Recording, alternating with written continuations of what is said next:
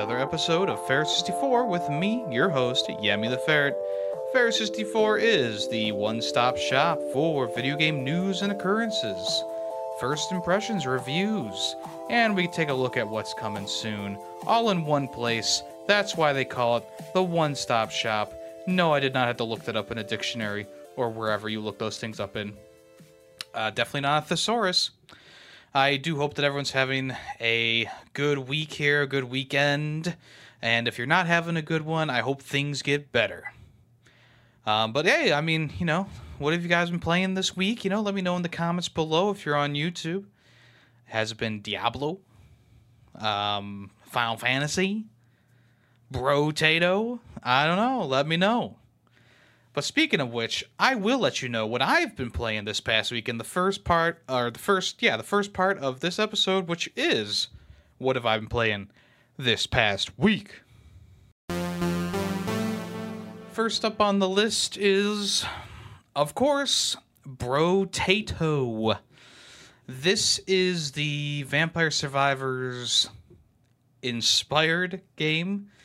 Um, now, I don't know if this is just like a 1.0 release and Brotato has been around for a little while. I remember seeing it on Switch, on like a Nintendo Direct or something like that, or an Indie Direct. And I was like, oh, that's just, it's literally just Vampire Survivors, except you're a potato or whatever, right? And not exactly. I mean, it, it shares a lot with Vampire Survivors, but the one thing that Vampire Survivors doesn't have is guns. So, you know, L for them. I, I do think that Vampire Survivors is a good game in general. You know, it, it's an it's an auto it's an automatic shooter kind of thing. Not shooter, but like an automatic like your your your character automatically attacks and the enemies just kind of grow and grow in numbers and you got to last like 30 minutes or something 20 minutes or 30 minutes on a on a level to get to the next one and that's all fine and dandy you know you collect chests you level up you, you collect gems to ex, you know gain experience and stuff like that. You constantly get upgrades for your items and your abilities. And Brotato takes that and goes well you know we're gonna skim things down a little bit. We're gonna make it so that you have like a, a really uh, comparatively the vampire survivors a really small area to run around in. It's you're gonna be battling all different kinds of aliens big aliens small aliens aliens with armor aliens who shoot at you, uh, aliens who are really small, aliens who uh, charge at you, aliens who are bosses and they they shoot things like big things, tentacles that come out of the ground and try and swipe at you. It's all there, and you are one lone potato, a brotato, if you might, if I may, who is there to def- defeat them. So instead of it being an unlimited like area to explore, you got a pretty small area comparatively. Um, and also, you yes, you collect like little gems to level up as well. So you know it also has that to it. Um, but the waves, they obviously they get longer as you go. But after each wave, you have a random like four items that you can buy if you want, or you can re-roll. And uh, what you want to do is you want to collect multiples of each weapon. So a normal pro, pro, pro, that brotato character, they'll hold six weapons. And so what you want to do is if when, when you get two common SMGs, let's say, you can combine them to make a uncommon SMG, and then you can combine two uncommons to make a rare, and you can combine two you know rare to make an ultra rare. You know, and that's kind of what you want to do throughout this. And of course, there's plenty of like quirky abilities you can get. You know, things like a, a crown that gives you, you know, it gives you like, um, f- you know, 15 plus harvesting, but minus six speed or whatever. You know, all these different stats that you need to pay attention to: damage output, range damage, melee damage, health regeneration, health stealing. Um, you know, range in general, how far away you can start shooting enemies, how fast you attack, uh, how how uh, how how far away things need to be for you to pick them up, how many points you get per pickup. You know, you, that's the harvesting one.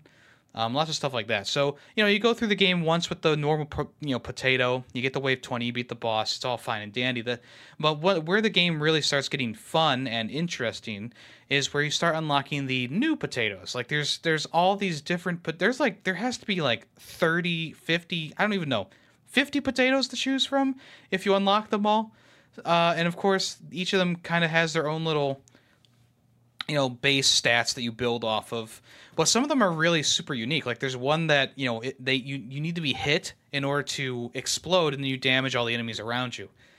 So you gotta like you gotta like really work on your health regeneration with that character. Or there's one character who can hold 12 weapons at a time but every like every weapon you get a decrease of 5% damage which is kind of crazy you know um, there's one character who levels up a bunch of stats every time they level up, but um, you get like minus five health. So you gotta be careful about that. You know, you gotta do things to increase your health output.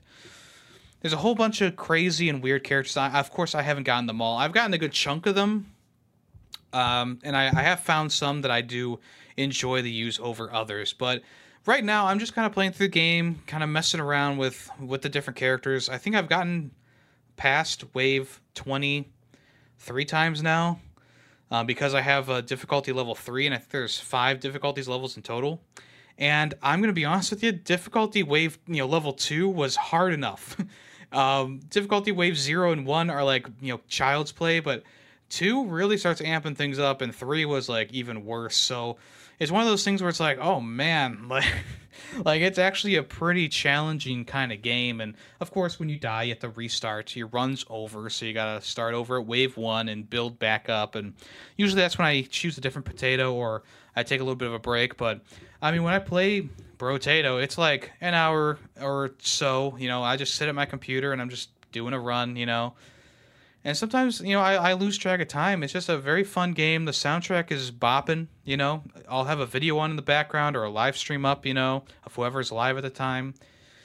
And it'll just be a chill time, you know, playing Brotato, killing aliens and leveling up and restarting and getting back into it.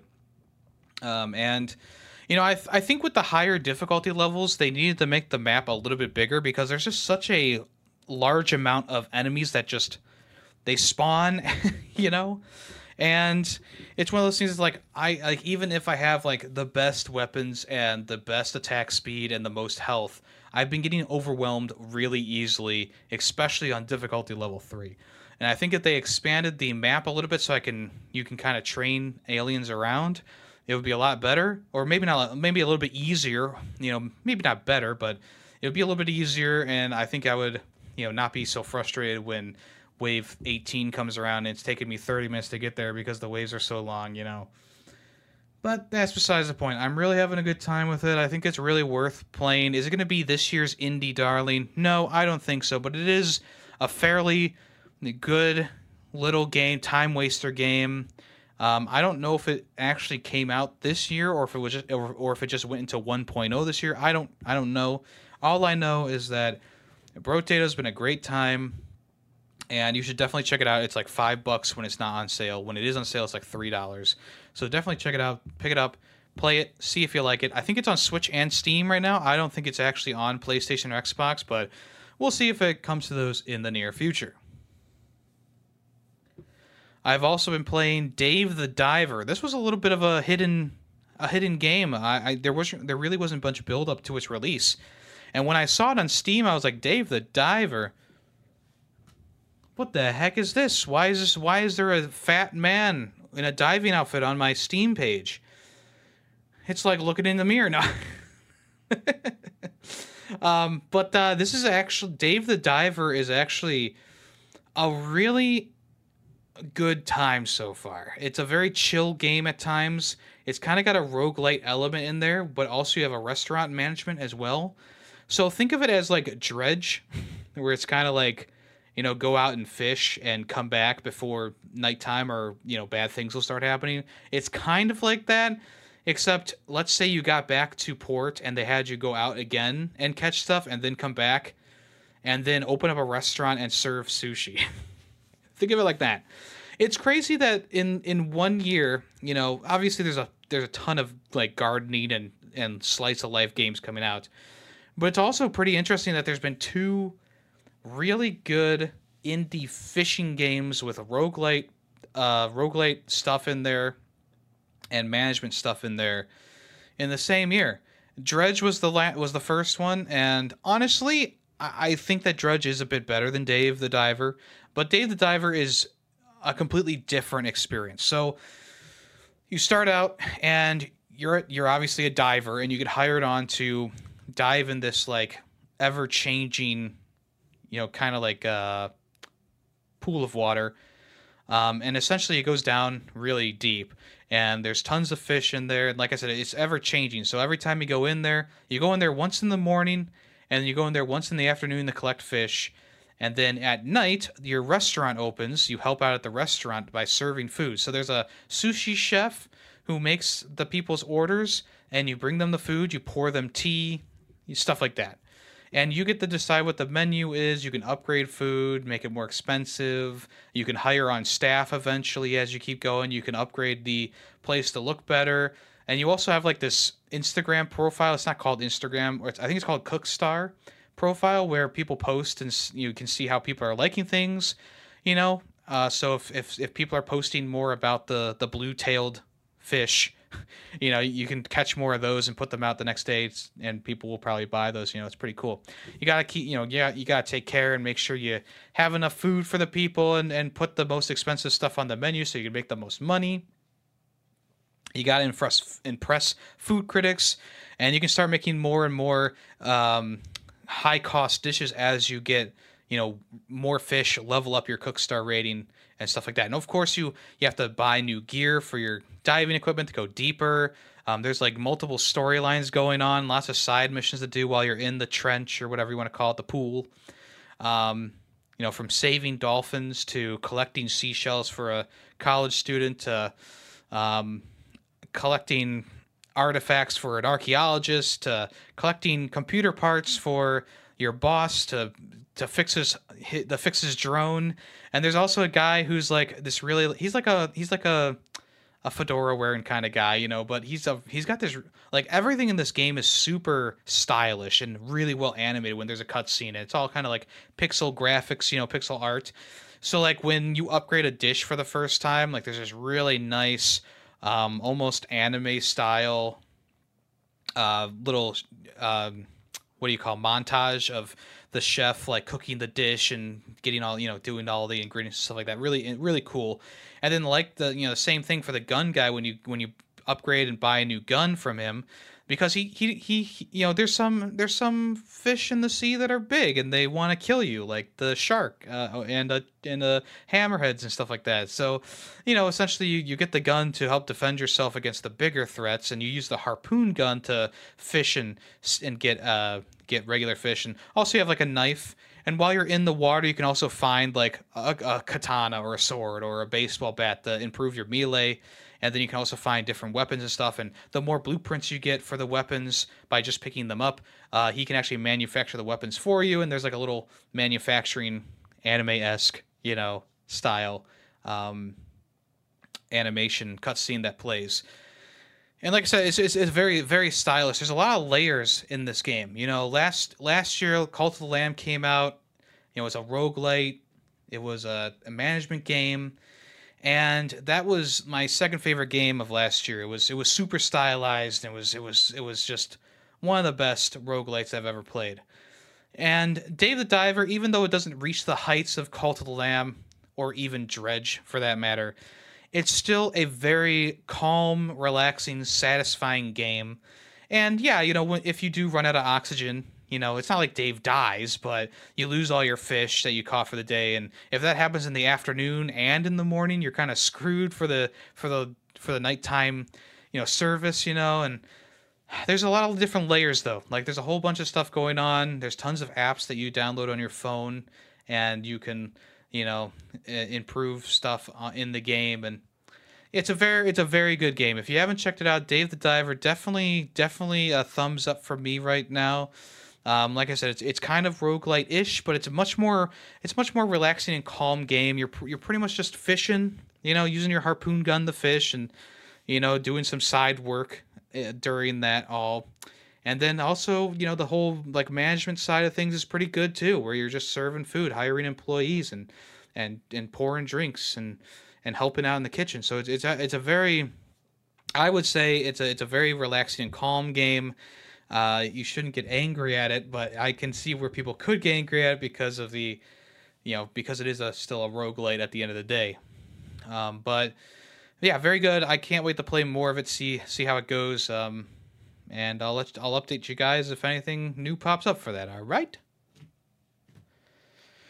Final Fantasy 16. Of course, I've been playing more of this, and uh, you know, I was I was going I was going to you know when I when I when the weekend came around, I was like, oh man, I'm gonna go into this podcast and I'm gonna say that Final Fantasy 16 has been boring me, and I haven't played too much more because every time I play, it's like a really long cutscene.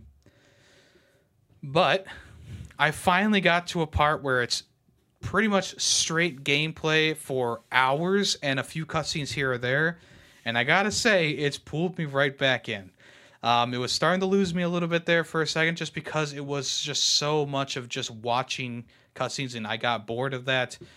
Uh, but this whole section, I don't want to spoil anything, but there's this whole section where you like attack this castle in the forest, and it was just such a long but fun process. A really, I mean, obviously, you know, there's a lot that I can't say, and I wish I could say, but I don't want to spoil anything because who knows where everyone's at. But I will say that that point in the game, I was I was kind of struggling, and then that whole section happened, and I was like, all right, you got me, you got me back, you reeled me back in, you know. Um, I will say my complaint still stands that there's just too much going on on the screen. There's a lot of visual mumbo jumbo. I call it visual garbage, but I feel like that's a little bit too harsh. But it is a lot of visual mumbo jumbo. A lot, you know, during combat sections, there's numbers flying everywhere. There's lighting effects and particle effects happening constantly. Um, there's like five different things that pop up on the screen to show you how many vials you have, what your dog can do, um, you know what what attack and moves you're on, moves that you're on, your health and your experience points, and you know it's all it's like okay, all right, all right, I get I get it. There's a lot going on, and I think there are ways to limit the HUD, which the HUD is too helpful for when you're you know in combat. So I'm not going to turn it off anytime soon, but I will say it, it could have it could have done with a bit of a, a bit of a, a bit of a less chaotic manner for for the screen. That's that's that's all I'll say there. Cutscenes are still long though, so you're going to be spending a lot of time, you know, chilling out, watching a cutscene. You know, and a lot of, like I said, the, the the animations, the graphics is all incredible in this game, and that does make for a really a, a pleasing to the eye cutscene. But when it's just going on and on, and then there's you know a little tiny gameplay segment, and then you go into the next part, it does get a bit you know draining on me personally because I kind of need more action, action, action. You know, I'm kind of an action kind of guy, which is why I've been playing, you know, Crash Team Rumble, which unfortunately I feel like is is going to start losing players rapidly. I, I mean, I love the game, and I think that I and I would give it a thumbs up and say try it out. But I can't tell you that truly buy it for the price that's at right now, especially because I feel like the player base is already dwindling too much, which is unfortunate because I really enjoyed the game. You know, I re- I was really enjoying it when I was playing it. So what you're gonna do. But anyway, Final Fantasy 16 got it's got me back, folks. I thought I was gonna come into this a bit more negative, but I am back and positive and really enjoying it once again. There you go. And the last new-ish game I want to talk about today is the Password game. Now, this is kind of like a meme game, right? It, it, it's a browser-based game, and it's kind of like a it's kind of a troll game i want to say. You know it's kind of tr- they, they do a little bit of trolling. So there's a ton of different like rules you need to follow for password creation. It starts out pretty basic. Your password needs to be five letters long. Then you know rule two is you know oh it needs to have a number. Oh it needs to have a special character. Oh all your and then it, then it gets kind of goofy um, oh oh you need to all your numbers in, in there need to add up to 25 and then they're like oh now uh, there needs to be at least two roman numerals and later on your Roman numerals need to add up to 35. And then there's like, oh, now you need to input, you know, um, two elements from the periodic table, and their atomic numbers need to add up to 500. You know, it's like okay. Um, and then later on, it, it it pulls up like Google Maps, and it's like, hey, tell me, you know, in their password, you need to type in what country this is. So you have to f- figure out what country it is, and you know later on there's like oh you know what's the best move in chess uh, for what for these pieces? And that kind of stumped me for quite some time. And then when the timed stuff started coming in play that's what really got me in trouble. So essentially there's like this egg that hatches inside of your password and you need to feed the bird three worms every minute. And if the worms run out then the bird dies and you lose entirely. So you can't just like pick up and restart from where you're at um, and that's just it's just it's gotten to be a little bit too much. And obviously, people have made it much farther, and some people have actually beaten the game. Um, I know it's much more difficult on phone because you got to be really quick with like putting. There's like a fire that happens in your on your password, so like a bunch of your letters get deleted by fire. and You need to actually backspace to get the to put the fire out, which is kind of crazy. Um, so on phone, that can really destroy stuff for sure. Um, but yeah, it's just a really goofy game. The password game. You can you can search it up on a browser and just kind of check it out. I would suggest browser because the phone version is probably much more difficult to to get around with. But um, yeah, it's, it's just a really goofy kind of kind of trolly kind of game, you know. Um, I mean, I guess I would recommend just at least checking it out. At least check it out, get as far as you can, and let me know how far you get. Um, and you can check it out at neil.fun slash password dash game dot uh, not .com, but just password dash game. Um, you can check it out there. Um, I got stuck at uh, Rule 24 and couldn't continue after that. Um, but let me know how far you get. I'm, I'm very curious. Uh, it's, it's pretty fun, though. It's pretty fun. And then for games we've been streaming, as you know, uh, we've been doing the June Plus competition. And essentially, we've extended it into July. So now it's July Plus. Happy July. Happy Canada Day if you celebrate. And also happy 4th of July. Uh, that's also right around the corner as well. And uh, the most recent game that we finished was Strider, which is a 2D action Metroidvania game. Uh, and right now we're currently playing Darksiders 2, which I'm thinking is going to take about five or so streams. So we'll probably play, be playing that up until next week, or at least the end of this week, this coming week. Uh, but anyway, uh, Strider. Um, this is actually a pretty fun game, pretty good game. It's a hack and slash Metroidvania.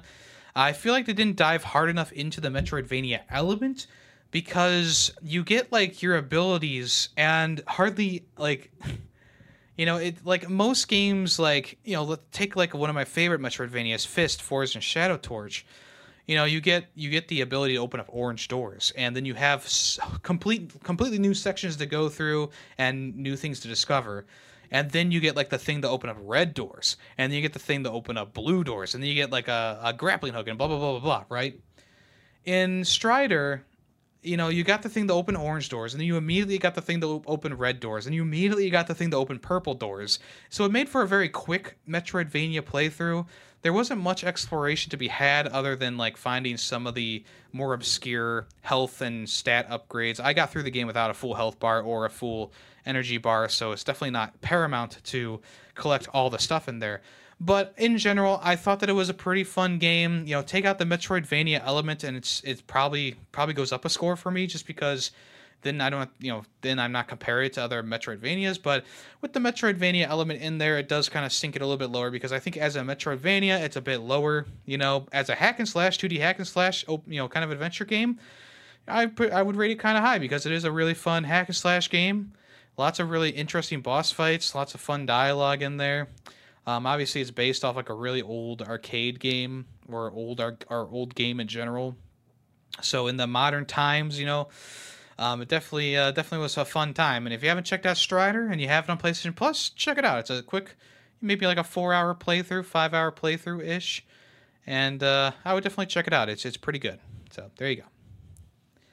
All right, let's go ahead and move on to the next part of the show, which is what was announced at that game show. Anna Perna. Annapurna showcase. It was like a 30 minute showcase full of announcements and stuff like that. Uh, first up was Lorelei, Lorelei, Lorelei, and the Laser Eyes. um, this is just another look at the next game coming from the people behind Sayonara Wild Hearts. Um, obviously, that game was really well received back in the day. Um, right now, they don't know exactly when the game is going to be coming out. Right? It originally was, I guess, this game was originally supposed to launch in 2014 or something crazy like that. Um, but essentially, it's it's a it's a weird it's a weird game. Uh, it, it's hard to say what exactly it is. But uh, they they had like a flash of a QR code that you can c- kind of combine together. Um, but uh, this is the first time we've seen it in a, in a little bit. So if you want to check out that trailer, all of it's going to be on Annapurna's YouTube channel. Next up was uh, Cocoon, which got a release date for September 29th. This was kind of like a sleeper kind of game from the Summer Games Fest. Essentially, it's a game where um, it's made by the same person who was the lead designer of Inside and in Limbo, which is like really caught my eye. But essentially, in this game, you it's like a top-down adventure game in like this weird world where you go from orb to orb. Essentially, when you get onto a specific platform, you go out and into, or you like jump up into another orb or another world inside of an orb. It's hard to explain, but it's really cool. Um, very, very sci fi heavy, lots of cool visuals. Definitely check this out when it comes out September 29th. Lushfoil Photography Simulator is a camera game. That's pretty much what it is. Uh, does it look better than. Um, oh God, I'm I'm drawing a blank. How am I? How am I? How am I drawing a blank on this game? It was one of my favorites from what was it 2021 oh jeez toem it's probably not going to be better than toem honestly because it is much more real it's very realistic it's obviously made in like um on ultra settings and in unreal engine or something like that uh, but essentially you just you pick up your camera you take pictures i'm not sure what else you do though um, they didn't really show anything other than that you know i don't know if there's like a, a story or anything like that going along with it but it seems like a very detailed uh, picture taking game. So if you want to check this out, uh, I believe this is coming out sometime in 2024. I believe. Uh, well, I guess it's coming soon to PC and Steam. Uh, from the maker of Katamari and Katamari Damacy, of course, to a T, spelled T O capital A capital T, to a T. So this is a game where you play as like this kid who is stuck in a T pose and they have to work around their life in the T pose and have, you know, like their dog help them do stuff. Um, people are trying to be as positive as they can, you know. you know, you're the perfect shape for what? I don't know. Flying, you can twirl around real fast and fly and stuff like that. But yeah, it looks very, very fun. Looks very interesting. it looks kind of quirky, kind of funny. There's like a giraffe in the game that talks to you, but then your dog is like normal, so it's kind of weird in that way. But I mean, a lot of Katamari games are weird, so you know, it's par for the course. But yeah, yeah, it looks like it's to be a pretty fun adventure game. Um, I'm not sure when it's to be coming out. I'm gonna guess it's to come out next year. Um, but uh, yeah, we'll we'll see how it is. We'll see what it's all about. Um, a game called Flock was shown off. This is uh, this is a game kind of reminds me of Flower almost, where you kind of glide around an environment and you pick up or you interact with different various animals and they join your flock. And it's like a it's a co-op game, I suppose, where you can kind of chill out with friends if you want to, collecting different animals to bring to your flock and fly around with them. It's very minimalistic art art style, um, but it's it's a pretty pretty chill game. It looks like the gameplay demo was marred with the uh, you know people pretending to play the game and acting surprised and acting like you know they're doing stuff when they're not actually um, which is really annoying and can be cringe at times but if you ignore that the game looks kind of interesting so check out that trailer if you want to flock ghost bike this is coming from the same people who did nidhogg nidhogg yeah nidhogg um, so this is a much different game than that, though. Instead of it being a 2D, you know, sword fighting game, uh, this is a game where you get on a bike and you have a, a, little ghost buddy on the front, and you just, I guess, you just travel. Um, You're gonna ferry the ghost in your bike basket and be in and race to win the power back to them so they can travel to the afterlife. Um, the ultimate goal is to revive the last of the ghost bikes. So I guess you're going to be riding different ghost bikes as you go through, and essentially winning a race helps them ascend to the afterlife. So much different than Nidhogg, um, and it definitely has a has a in, more interesting visual style than Nidhogg as well. But yeah, Ghost Bike that's coming out. Um, I'm guessing. Oh yeah, 2024 coming out in 2024. Uh, a game called Mundo- Mundone. Mundone? Mundane, I think maybe? No, it's not. It doesn't have an E at the end. Mundone. Um, this game, uh, I guess, came out in 2021, and they're doing a big update for it. They're re upping the graphics, putting it on newer platforms and, and PC. Um, so I guess uh, this is just a you know it's just a step up from the way that it used to look. It's a very interesting game. It's you know it's, it's monochrome, so it's a lot of black and white, you know, kind of landscapes. Looks like it's, it looks like it's a bit of a horror game as well. Um, so yeah, if you want to check this out, it's available now on the newer platforms. Looks kind of creepy. A game called Bounty Star is coming around, I believe, next year. They said. Um, this is a game where you are playing as like a, a retired military person who becomes a bounty hunter in a post post apocalyptic world. Um, and so you upgrade and do stuff to your mech by grabbing scraps off of destroyed mechs and f- planting and farming to get upgrades for your character.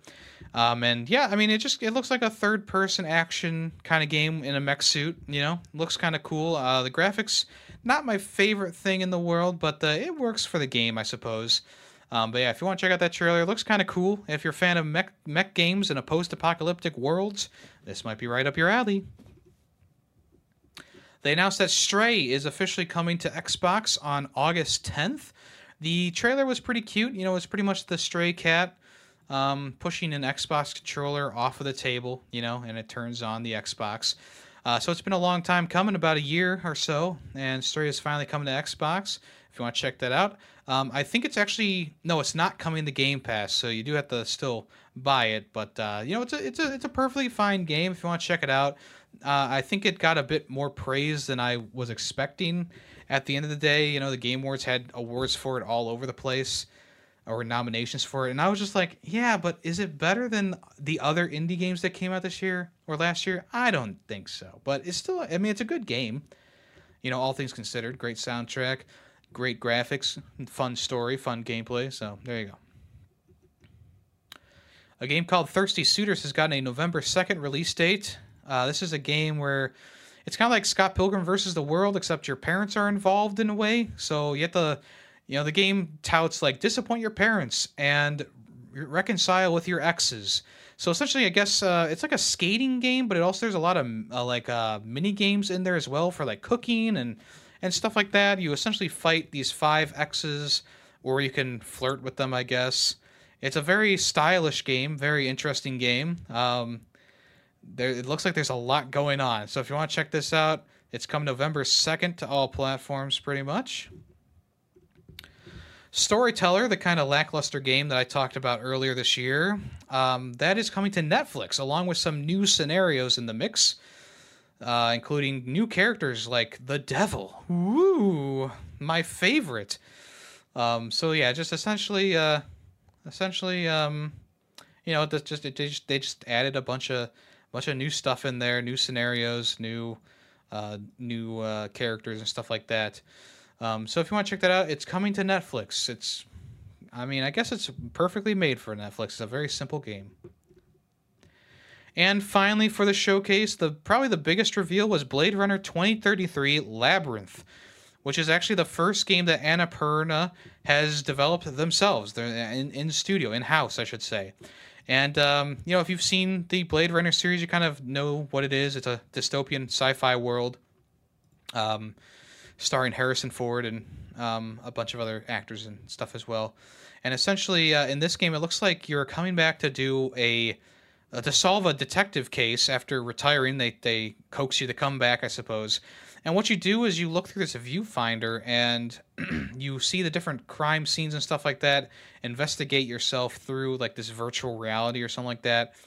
Um, so looks kind of interesting. I'm guessing it's going to kind of be like maybe like a bit of a uh, inspired by her story or something like that. Um, but uh, yeah, it seems like it's going to be kind of interesting. Um, I don't know when this is coming out. I think it's coming out next year or so. I think coming to PC and console, um, but they did not give a release date, so um, that's okay. Yeah, but that that's coming soon. Very good. All right, folks, let's go ahead and move on to the next part of the show, which is what's in the news. Daedalic Entertainment has ceased all development inside of their studio, and now they are focusing solely on publishing. Now, one game should not take down an entire studio, let's be honest. But if there was one game to take down a studio, it was probably going to be Lord of the Rings Gollum. As I stated back when I talked about Gollum, half the game was abysmal, the other half of the game was at least interesting enough to keep me going. The graphics got a little bit better in the second half because you move from the drab world of Mordor to the luscious world of Mirkwood. But the story and the glitches and the frame rate drops and the voice acting and almost everything else really still kept the game down, in my opinion. And what I mentioned a few episodes ago now, I think, I don't remember exactly how many, but I was talking about Gollum again, and I mentioned that they are making another Lord of the Rings game. And what I speculated was that they rushed Gollum out at the end of it to start fully working on the Lord of the Rings game, the next one in the you know that they that they were making. Obviously, they probably had loftier goals for it. They got it. They got funding by the German government to work on Gollum, and they were probably you know hoping to get more funding before the, the government realized that the game was bad. I'm guessing. Uh, so essentially, what's happened is, um, I believe the Lord of the Rings license um, I guess it co- maybe it cost them too much money, so they had to cease development from the studio. Um, and essentially, what has happened is all projects internally are being shut down. So you know the, the new Lord of the Rings game and stuff like that, it's all being shut down. Twenty five employees were laid off, unfortunately. And Daedalic says that they will support their employees to find, you know, they all, you know, they're going to help them find new work and opportunities within the network. Um, obviously, Daedalic has it's brought us some nice games. You know, there's uh, there's a couple like Shadow Tactics and Memories of Old, I suppose. But uh, really, I mean, a lot of the studios that are you know around Daedalic are the ones that have been putting out the better software. And becoming a publisher is going to cost them less money in the long run, you know, and it's going to also probably make people you know let you know if people are going to slowly forget about Gollum and maybe they'll come back. So I don't know if the Lord of the Rings license was revoked because of how poor the reception of Gollum was. It seems likely to me, but there has been no confirmation for that. And I think it's just really funny that they pushed out this Gollum game. It probably should have been canceled back when, you know, people were kind of worried about it back like three years ago when it originally was supposed to release, and they released that uh, trailer at the um, I think it was at the Game Awards. I don't remember exactly, but people were like, "Wow, this looks bad." And I was like, you know, back then I was like, "Oh, it's kind of like a watercolor kind of style. I think it could work." And a lot of the stuff that they were kind of showing off was never actually implemented into the game. So that also tells me like, yeah, it was it was definitely rush, rush, rush, rush, rush, get this thing out so we can work on the Lord of the Rings project that we actually want to make, you know, or the one that is going to be better, you know, what whatever whatever, you know. So it's a real Game of Thrones type thing where they pushed and put out a crappy product and then they got pulled off of the next project that they were going to do because they show that they were not competent enough to take on a big IP like this. And honestly, Daedalic should never have had the Lord of the Rings IP in their hands. You know, maybe put Goll- this Gollum game into the hands of a bigger studio. You know, a, a, a, um, maybe not an indie studio, but someone who, you know, a studio that has more development uh, people to work on it, more time, more resources, etc. Maybe this Gollum game is actually good. Maybe it could it could still be boring, but at least it could run well, and maybe the story is a little bit better. I don't know. But yeah, so Daedalic's switching over to to publishing only, no no development in house. which might be a good thing for them for right now until they can maybe uh, recover from the whole Gollum debacle. Cyberpunk 2077. So I've seen a trend recently where bad games that came out and people completely crapped on. People are going, you know, that game actually wasn't bad. You know, it actually never was bad. Uh, Redfall is, is a big one. Um, you know, going back, I mean, I can't remember exactly all the games that people have mentioned on. I've, I've just noticed the things on Twitter. People are saying like, "Oh, you know, this game was never actually bad. It was actually really good." And then there's a whole there's a whole bunch of support for for them underneath, you know, in, in the replies. And it's like, okay, fine. You know, like Force Forspoken is another one of those ones where it's like, um, yeah, it's not a bad game. It's actually really good. You just have to kind of trudge past the first like ten hours. And all these bad reviews are because people didn't go past the first 10 hours. And any criticism that was in the replies, they were like, "Oh, that's your opinion." Like, mm, I don't know. Is it? I mean, I don't reply to, reply to any of this stuff because I hate Twitter nowadays. But um, a younger me might might throw my hat in there. Not anymore. Anyway, this is all leading to the director uh, or the executive director of CD Projekt Red and, and, Cyberpunk 2077 says that the game was never bad, and dunking on it had become cool, which is why it got so many negative reviews. Uh, he's quoted as saying that the early reviews were actually very positive, and once they started going negative, it didn't stop. They were very surprised and shocked. Um, here's the problem, though. Cyberpunk 2077 was quite literally, absolutely broken when it launched on the PlayStation 4, Xbox One, PC, and even though it ran better on the newer consoles, it still was not the best thing ever. Lots of expectations, people let down because they did not deliver on things.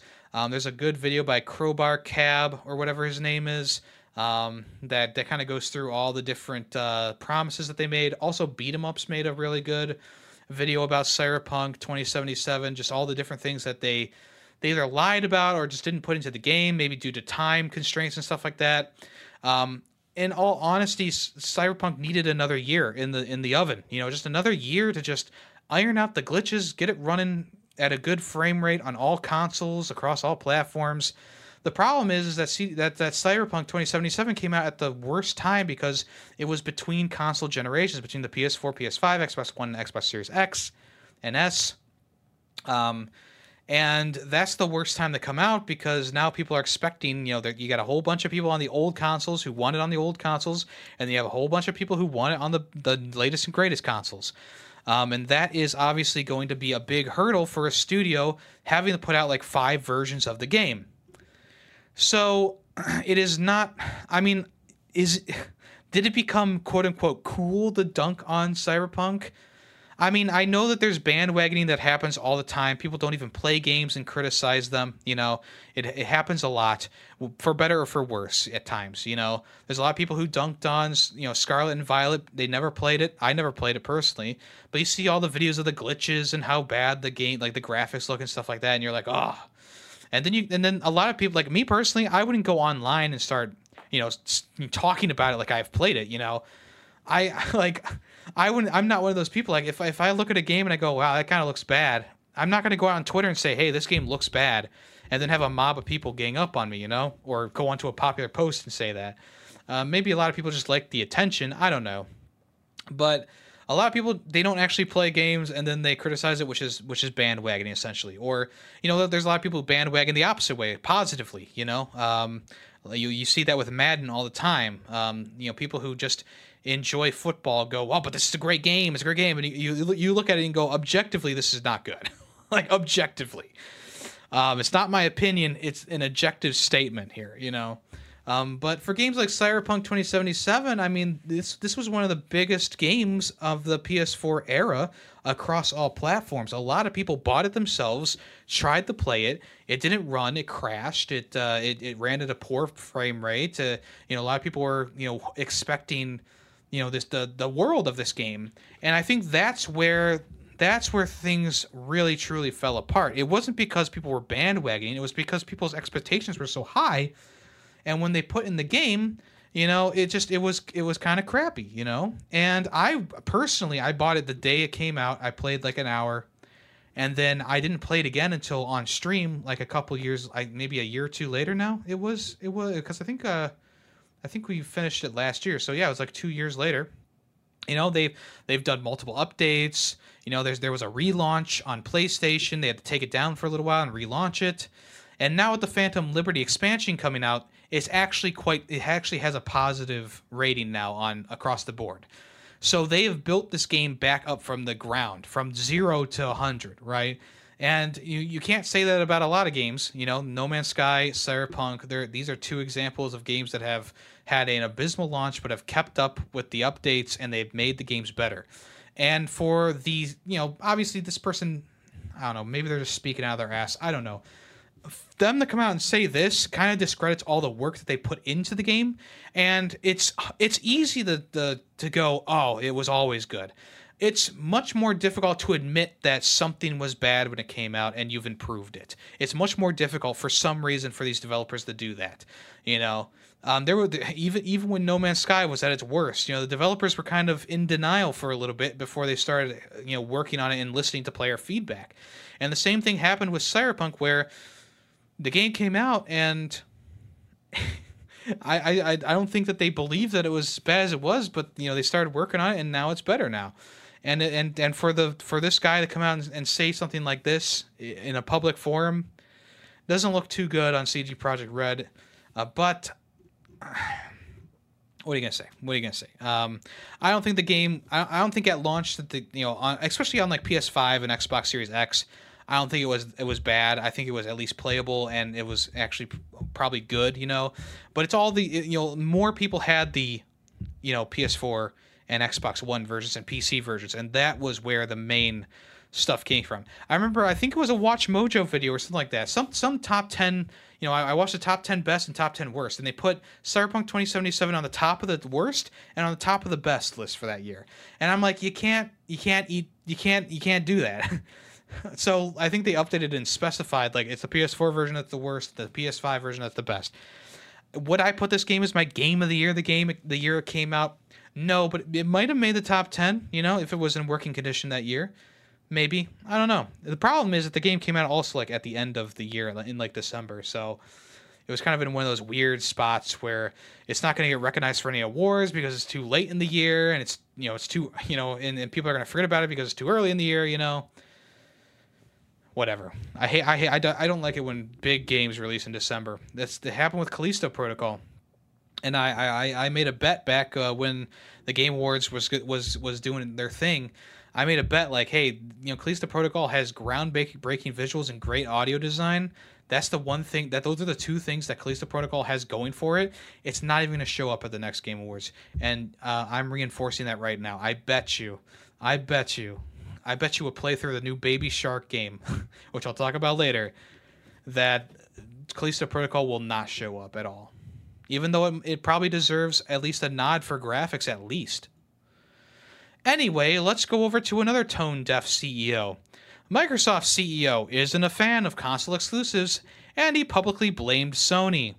Uh, in a, uh, I guess, a, a, a, an interview with The Verge, he's quoted as saying, if it was up to me, I would love to get rid of the entire exclusives on consoles. But that's not for me to define, especially as a, a, low share player in the console market. The dominant player there, Sony, has defined market competition using exclusives. So that's the world we live in. I have no love for that world. Fuck you. This guy's saying that Sony started this whole the whole console exclusive shit. No! There's been console exclusives dating back all the way to the fucking Atari. Like, are you fucking kidding me? And Microsoft, your hands are not are not cleaning this whole thing.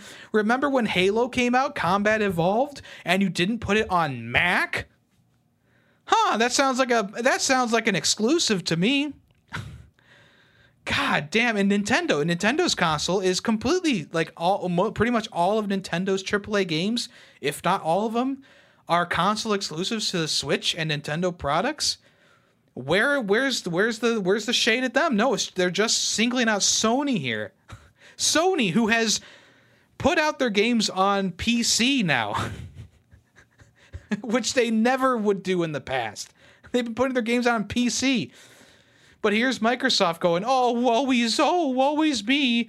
Oh, the, the, the exclusives market, it's such a bad thing for us. We're such a low share player in the console market. Oh, oh, please, please stop putting out these really good console exclusives, Sony. And Nintendo's over here in the background, like, Tears of the Kingdom? Hello? Mario Odyssey? Hello? Every single Pokemon game? Hello? WarioWare, fucking Pikmin, Metroid, you know, Donkey Kong, Tropical Freeze, um, Wii Sports, you know, like all these games that are legitimately console exclusive, dating all the way back to like some of the first fucking consoles, you know? And yet this guy, this tone deaf CEO says that Sony is the blame. Sony's the problem. They're doing exclusives. It's Sony. And then they're joining right into it, you know. Halo Infinite was exclusive to Xbox. Uh, Starfield's going to be exclusive to Xbox and PC, but PC is, you know, it's a Microsoft thing, so it's not. It's it's, it's still in in in house, you know. Uh, they they said that the Elder Scrolls Six is going to be exclusive. You know, um, there's a whole bunch of games that are exclusive to Microsoft now. The problem is is that games like Redfall and you know Xbox in-house games like Planet of Lana, like yeah, Planet of Lana is good. I, I already talked about that, but they're not system sellers. No one's buying an Xbox for Redfall. You know, people will be buying an Xbox for Starfield. I can guarantee that. But now you're raising the prices on Xbox and stuff like that, so it's like whatever. But anyway, you know, they they have not been they have not been selling console sellers. You know, Forza isn't a console seller. You know, I, I don't think Gears Gears Five was was a console seller. I, I bought an Xbox for Gears Four and that stunk, so I didn't buy a console for X for Gears Five. And by that time, they put it on PC. I've already told this story, but anyway. so, you know, this all leads into the next article here, which is Canada has actually joined the UK and US questioning Microsoft Activision's Blizzard's buyout. Um, essentially, uh, they um, dredged up all kinds of stories Microsoft did about the, the budget of Sony's games and how Microsoft had planned to purchase Square Enix back in the day, but didn't have enough money and and blah blah blah. You know, Microsoft playing the pity card because that's what they got to do in order to get this thing to go through. And now Canada has said has declared dis, uh, disapproval of the merger as well, as reported by Game Developer, which is I guess a, a news source. The the Canada Competition Bureau has reacted to the memorandum from Microsoft that stated every single worldwide regulator, excluding the FTC and the UK's CMA, approved the acquisition.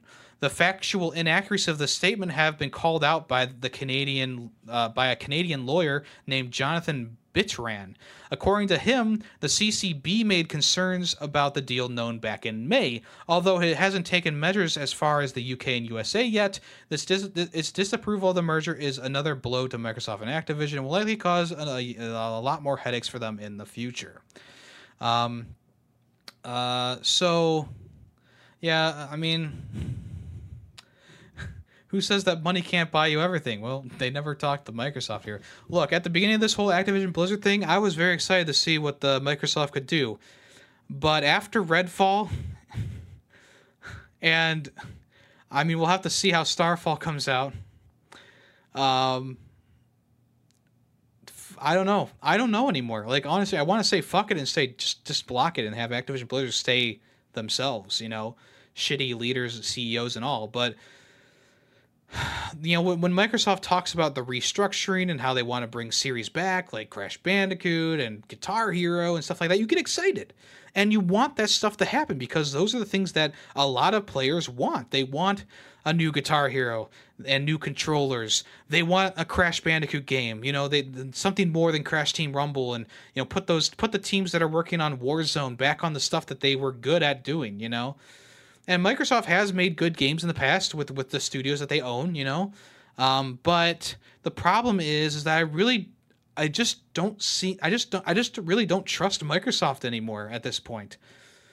And now that all this stuff is coming up during these whole all these trials and stuff, and maybe not trials, but hearings, um, it just kind of makes them look even worse at this point, especially with the CEO. Com- I mean, obviously the CEO doesn't know. You know, he's just he's just. He's just he's just talking. You know, but that's the thing though. Like, it kind of looks. It makes them look extra bad with all the stuff that they're that they're doing. You know, like they Microsoft seems to forget that Nintendo still own like they are still the top selling co- uh, console, the Switch.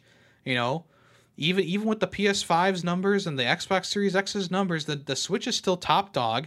They they pretty much have an entire library based on exclusives. You know, you buy a Switch not just because it's portable and it's it's a it's a pretty good console. You know, you buy it for the Mario games, the Pokemon games, the Zelda games, the Metroid games, the Pikmin games, the you know, insert Nintendo property here, you know? And you can say the same thing about PlayStation. You buy it for God of War, you buy it for Horizon, you buy it for uh, Sackboy for whatever reason. you know, you, you buy it for Ratchet and Clank. You know, you buy it for the games that are coming in the future, like Marvel's Spider-Man 2 and, and et cetera, et cetera, et cetera.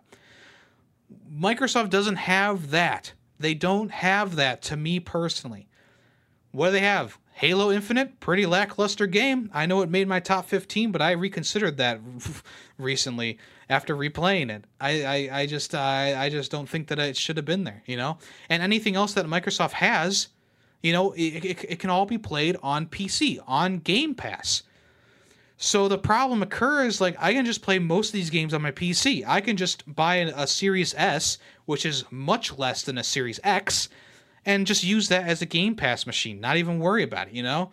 I, nothing in nothing specific except for Xbox Game Pass has made me buy an Xbox game console. There was not one single game that I said gotta get that for Xbox, right? And like I said before, Starfield is like the only game, Elder Scrolls is like the only game right now that I would say, yeah, I bet people are going to buy consoles for these games. You know, especially if they don't have a high-end PC, you know. So, let me know what you think down in the comments below or of course in the Discord. Shifting gears, MultiVersus. Uh, they announced, I think, earlier in the year that they were going to be shutting down the game and taking it offline while they reworked some things. And obviously, MultiVersus was in beta mode uh, back when it first released. And, and and MultiVersus was a really fun fighting game. I I played around with it, you know, a, a, a bunch. I thought it was in general a, a pretty good Smash clone, all things considered. Lots of fun characters in there, voice acting, all the whole the whole nine yards. So um, it's officially been taken down from storefronts and the servers have been officially taken offline on the 25th of June. If you still have the game installed on your console or your PC, you can do the bare minimum here. You can you can literally play like practice mode and that's it. Um, so uh, they, they said it's going to return sometime in early 2024. Um, they are going to feature a widespread, uh, you know, they're going to feature new characters, a new plan for the game's grand return, probably a new season, you know. Um, so as of right now, the game is kind of completely dead until it'll be revived in 2024.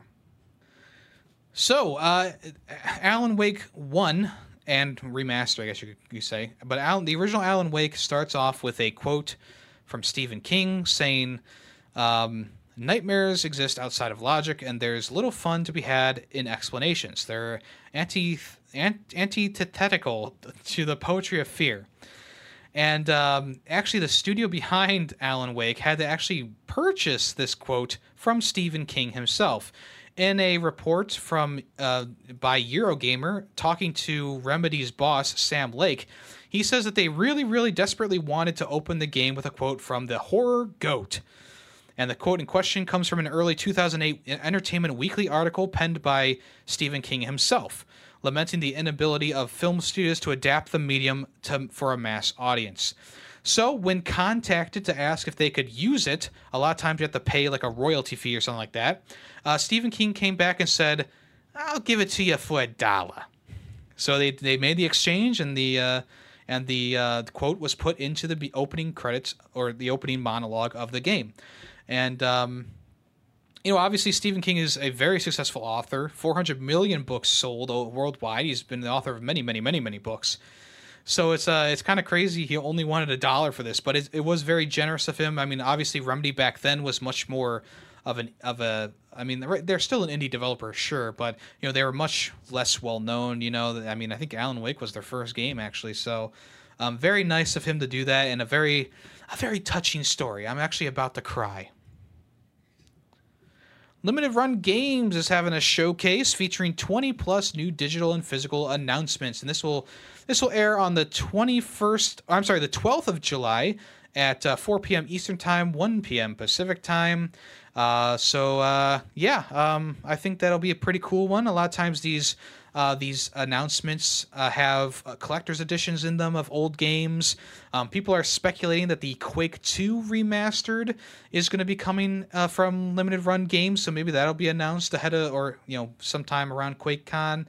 Um, but uh, yeah, I think that uh, it's, it's gonna, probably going to be a pretty fun time. We'll see what they announce. Um, it's probably not going to be anything new, so don't get too excited for new stuff. But a lot of what they announce is, you know, they they uh, what limited run games do is they take indie games that didn't have a physical release or don't have a physical release, and they um, they do physical releases for them and collector's editions and stuff like that, and help out the indie studios, which is really nice of them. So if you want to check that out, like I said, July twelfth uh, at a 4 p.m. Eastern Time, 1 p.m. 1 p.m. Pacific. If you want to check that out.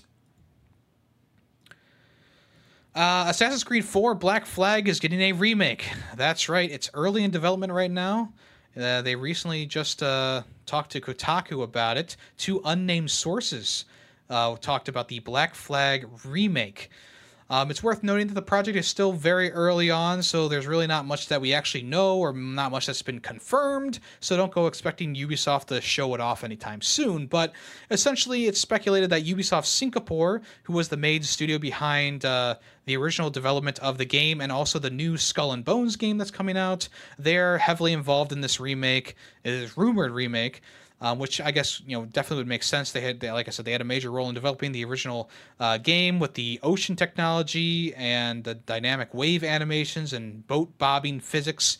So it'll be interesting to see how the game will be remade. Uh, they said that they were opening, they were they were um, doing more. Uh, what, what, what was the exact quote here? Hold on. Uh, they said that the uh, they are doing an ex- an expansion on in on the open world RPG, uh, an emphasis on ship to ship combat, of course. Um, so it's like, yeah, but the original game had an emphasis on boat combat. You know, the original game was was a bit of an RPG. You know, I guess not really though. It was more of a gear system. You know, upgrading your weapons and stuff like that. So to me, it seems like they're going to be bringing it to the more modern day Assassin's Creed games with the RPG elements, like numbers over the enemies' heads and stuff like that, which I don't like entirely. You know, I'll have to see how I find it in Mirage. You know, but um, as long as you can still one hit stealth kill enemies with the running sword animation, I'll be fine. And as long as they don't screw up the ship combat too much, um, we'll see how Skull and Bones turns out. But uh, yeah, like I said, this is this is a bit of this is a heavy rumor, so you know don't you know don't don't take it too seriously at the moment until we actually know or see something about this. But um, in general, like Assassin's Creed Black Flag is already pretty widely available, you know, through backwards compatibility, re-releases, you know, PC port, etc. So I don't need I don't really know if we need a remake of this game. Like in like I feel like they should remake the first game if anything, flesh that out more you know, because essentially what the first game is, is it's a tech demo, you know. So flesh that game out a bit more, give it a bit more story, give it a bit more personality. Maybe then I'll be more on board. But a remake of Black Flag, my favorite Assassin's Creed game at this moment. Well, no, Assassin's Creed Brotherhood is still my favorite, but a very high up, highly regarded game for me personally. Yeah, I don't know if we actually need that. Uh, you know, um, but it, it'll probably make bank, so that's probably all they really truly care about. Okay, uh, everybody one two switch recently came out, and um, you know because you can use a phone to play with you know streamers and stuff like that. Uh, a lot of people have been uh, mm, have been kind of concerned about the pictures that people are using in the game. So if you play on the Switch itself, there are custom made avatars that you choose from for each person, right? But kind of like Jackbox, uh, you, anyone can connect with a phone or I believe a computer as well, uh, but mostly phone. So what they can do is they actually make their own avatars. They can use any picture from their camera roll. So if you have a photo of your gaping asshole or something, you can put that as your icon and join a stream and have you know and if you get in the top 3, you know, one of the top 3, your avatar will show and everyone will see your gaping asshole, okay? So there is no form of filtering in place right now to, to take down or block offensive imagery. So someone could have a, you know, a swastika, like I said, anything pornographic they could have, and if that shows up on Twitch or on YouTube or on whatever, not Kick, but you know whatever, um, you can get in trouble for that. So now people who are streaming the game, um, they have to actually physically go through and look at everyone's avatars before starting up. Um, there are nine, 99 players can connect though. If you're playing with other, with other switches, only eight people can play at a time. But when you're going online, over 99 players uh, can uh, upload their own photos and play. So, uh, yeah, Nintendo definitely. Maybe not Nintendo, but whoever developed Everybody 1-2-Switch, and you know, I know it was developed by Nintendo, but who, whoever was in charge of that, truly, truly did not know that people would use the use their the, the this technology for such egregious things. You know, it's all fun and games until someone's erect penis shows up on stream, and uh, you're banned for a day.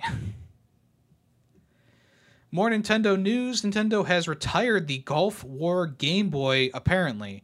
Um, so uh, in the, um, I think it's in uh, Nintendo New York, New York City, Nintendo uh, shop, New York City, the New York City location on display was the damaged Gulf War Game Boy, which was um, essentially firebombed and melted, but still ran.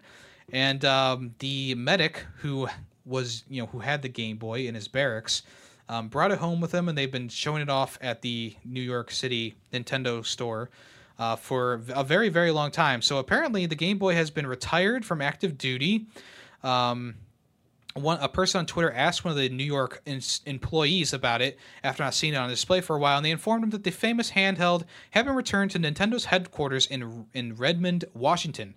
So it's possible that's going to be put into like that museum that they have there for all the you know all the different consoles and stuff like that. It's possible that that's what they're doing. Um, it's it still plays Tetris. I believe Tetris is kind of melted into the game or something, or into the Game Boy or something like that. Um, uh, but here's uh, some background on it if you're interested. Uh, the console originally belonged to Dr. Stephen Scoggins, who was a medic that was deployed during Operation Desert Storm between 1990 and 1991. While the front of the Game Boy was completely burnt during the Gulf War, it could still turn on. After returning from the war, the Game Boy unit was displayed at the Nintendo New York City store as a testament of the, of the system's durability. Nintendo gave Dr. Scoggins a replacement Game Boy as a special Desert Storm courtesy. Um, so yeah, there you go. Um, yeah, I, I, I, do hope that they put it into a museum. I really do. I, I really do. Because if they just kind of like, like, I really hope it just doesn't end up in the dumpster at Nintendo headquarters. You know what I'm saying? and finally, for the news section today, Mario Bros. Oreos. Let's go. Limited edition Mario Bros. Oreos are now available in store. Um, it, it's it's yeah, it's it's pretty much just Oreo with uh, different characters' faces on them. Mario, Luigi, Yoshi, Toad, uh, I believe a uh, Power Star, Bowser, um, but no Peach. I, I, believe if you collect them all, you got to go onto the Oreo website and and rescue Peach or something like that. Um, also, a blooper, a spiny, and a power mushroom are on the faces of the Morels as well. So make sure you keep an eye out for these in stores. Um, you know, where you, wherever you go, Walmart, Target, I don't know, wherever. uh, keep an eye out for these. Um, Oreo is uh, one of the best cookies in the world, uh, especially when it's dunked in uh, milk. Uh, so if you want to check it out, make sure you buy one. And if you if you store it, it might be worth millions one day. But probably not. All right, let's move on to the next part, or the final part, which is what's coming soon.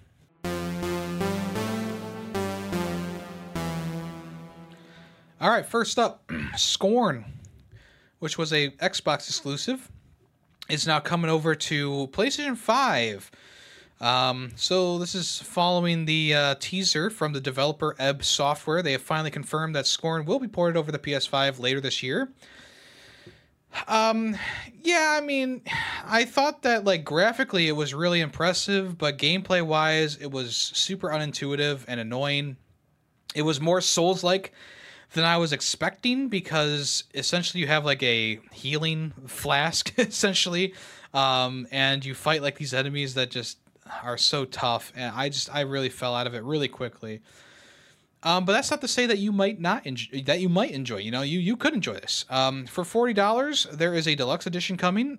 Uh, I believe it's also coming to Xbox as well. So you get the game, a steelbook, a digital art book, and a digital soundtrack as well.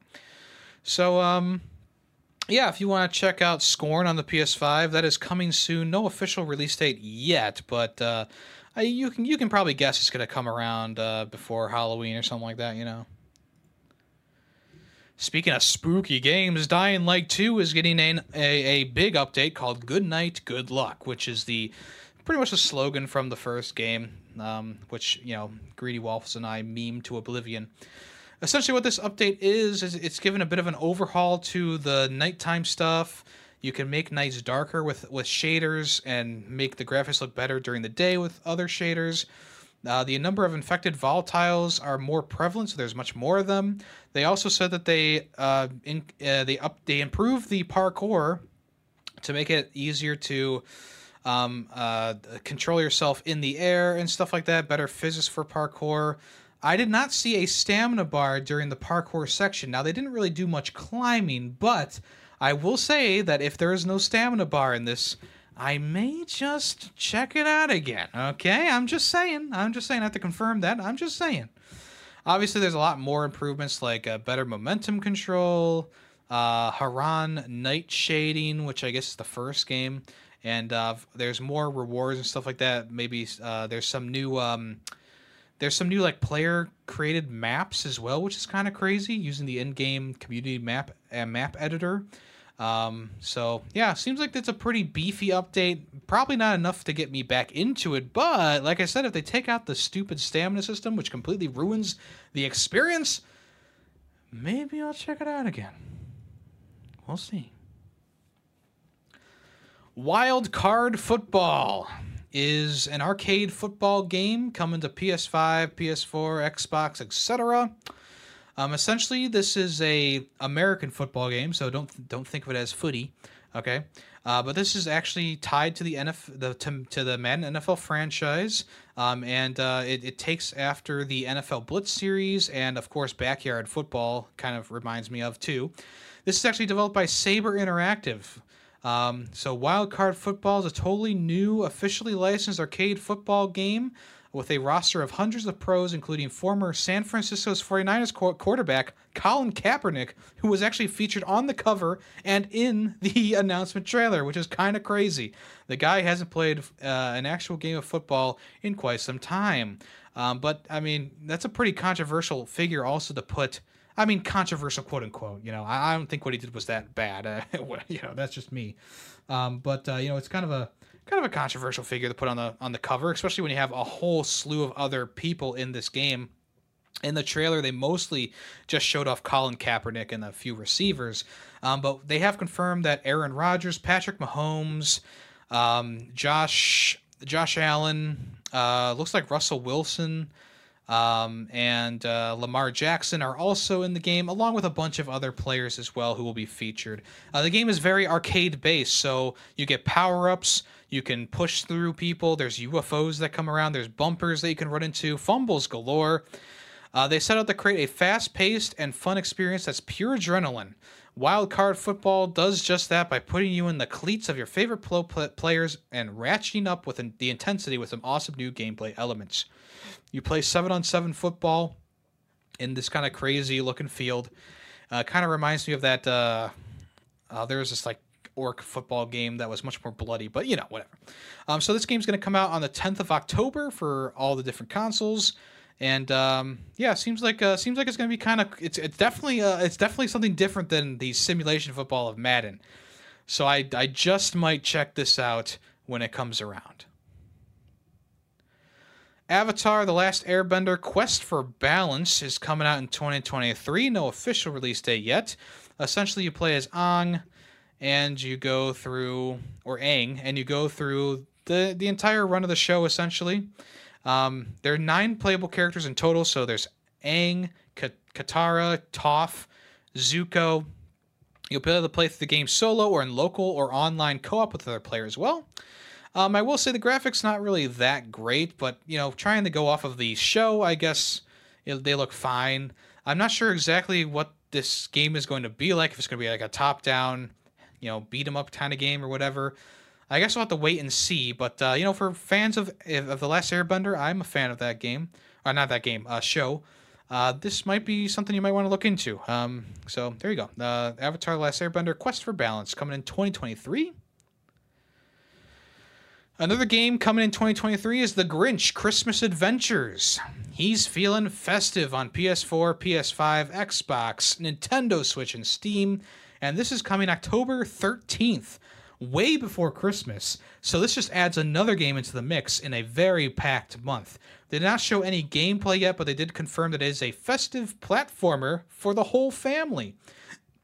You have to be sneaky to steal all the presents in Whoville. And thankfully, the Grinch has some wonderful, awful ideas, like a stealthy Santa costume, a candy cane lasso, and a speedy snowboard to take on the Christmas themed opticals in snowy locations.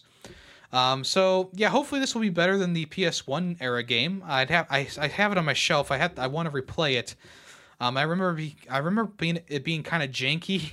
I also only played the demo, I believe, because because there was a demo on the DVD of the uh, Dr. Seuss's How the Grinch Stole Christmas with, with Jim Carrey. So uh, I played like the demo, which is like 30 minutes of gameplay or something like that. Um, so this might be better. We'll have to wait and see, though. We don't really know what it is. I'm guessing it's gonna be like a 3D platformer, uh, collectathon. So we'll have to wait and see. It's being developed by um, OG Entertainment. Is that is that what they're called? I can't really tell. I think it's OG Entertainment. Anyway, it should be fine. I don't know. Speaking of uh speaking of games coming out this year, I have two more to talk about. The one is Baby Shark Sing and Swim Party coming soon. I mentioned this a little earlier because it's a little meme, but uh, essentially, uh, this is a rhythm based game where you play as one of the several sharks and you dance along by pressing buttons. Um, it looks pretty slow and monotonous, but uh, you also collect stars while adventuring to the next area, meet characters from the show and and whatnot. Um, they, I, I, you know, I've never seen the show. I, I've not really looked into it. Tell me if I'm wrong, but is the Baby Shark song the only song that happens in the whole show? Baby Shark, do do do do do. Because that is literally the only song that played during this entire trailer. It's the only song I ever hear are they not creative enough to make more songs for these sharks? Like, come on. uh, but this is this is coming later this year, on the fifteenth of September. So uh, there you go. Very, very, uh, very interesting, I suppose. Um, but uh, yeah, very, very kid friendly, of course. Kid friendly. You know, more is it more kid friendly than Peppa Pig? Um, maybe it, it, might be even more basic than that. We'll see. Switching gears though, um, Fort Solis officially has a release a release date now of August 22nd. This is the kind of like Dead Space beats bring us deliver us the moon kind of game where um, the main character is voiced by the one and only Troy Baker, of course. Roger Clark also voices a character opposite of Troy Baker. Um, so there you go. Um, but yeah, essentially this is like a this is like another one of those Dead Space type games. Um, they didn't really show off too much gameplay, but the atmosphere looks really good in this game. Um, they didn't really show off much, but uh, I, I, like what I saw back when the original trailer launched, and this trailer also looks pretty good.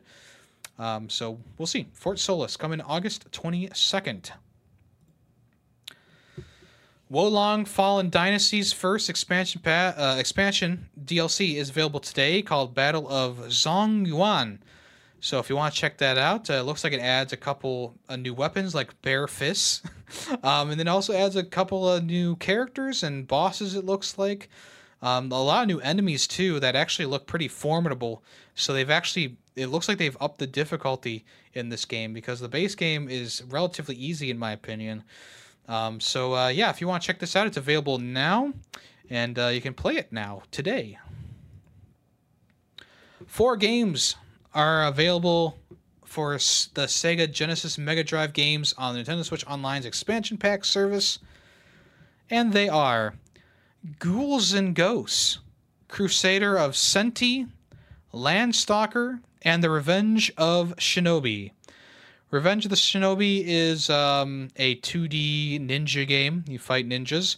Ghouls and Ghosts is, uh, I believe, the follow up to Ghosts and Goblins or Gargoyle's Quest. Uh, Landstalker is a lighthearted treasure hunting game. It kind of reminds me of Zelda, the original Zeldas.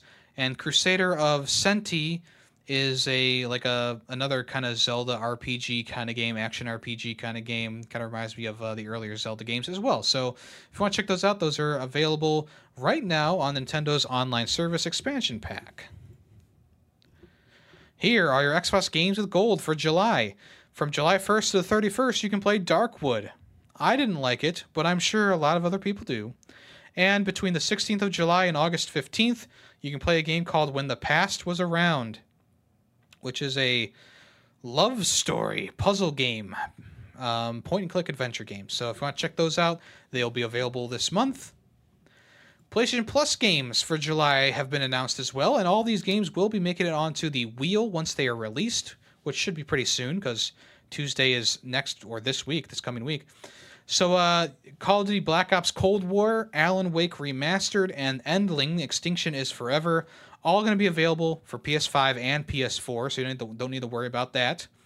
This was actually le- uh, leaked a couple days ahead of the announcement of four, so the the the big reveal from PlayStation wasn't as grandiose, but um, three fairly good games. Alan Wake remastered, great time to put that on the service because you know the new games coming out. Endling Extinction is Forever. It's one of those like 2D uh, atmospheric games um, it looked really good. Never got around to playing it or buying it, so it's a good thing. I didn't because now it's on PlayStation Plus. And Black Ops Cold War, even though I bought that back in the day on sale, um, yeah, I never played through the campaign, but I've heard actually good things about the campaign. So uh, it does make me a bit uh, bit interested. So this is actually a this is actually a W month. Um, last month was kind of lackluster, but this month pretty good, pretty good month. So if you want to check those out, they'll be available the first Tuesday of uh, July, which is the 4th of July. And finally, for today, here are 10 games leaving the Xbox, I'm sorry, the PlayStation Plus Extra and Premium tiers. They are Saints Row Gat Out of Hell, Stray, Rogue Stormers, Marvel's Avengers, Bioshock 1, 2, and Infinite Remastered, Borderlands The Handsome Collection, Fluster Cluck, and Raiden 5 Director's Cut. Actually, some big games leaving here Borderlands, Bioshock, um, Saints Row, Stray, and of course Avengers is leaving because that game's shutting down completely. Um, so yeah, kind of, kind of, kind of hard to see some of these go from the lineup, you know. Um, and Stray was one of those games. I believe it was like a day one on the service kind of game, right? So uh, they must have, uh, they must have been done with that. They were like, okay, we're releasing on multiple platforms, so let's take it off of PlayStation Plus so people buy it. Money. Anyway, Thank you so much for listening to this episode of the Ferret 64 podcast. Let me go ahead and jump into the guess the song for today's episode. Of course, if you give me the song's name or relatively close to the name and the game is from, I'll give you a free super reaction on Discord. If you're on YouTube, I'll give you a heart and say good work. Okay? So, what's the song for this week? Play it right now.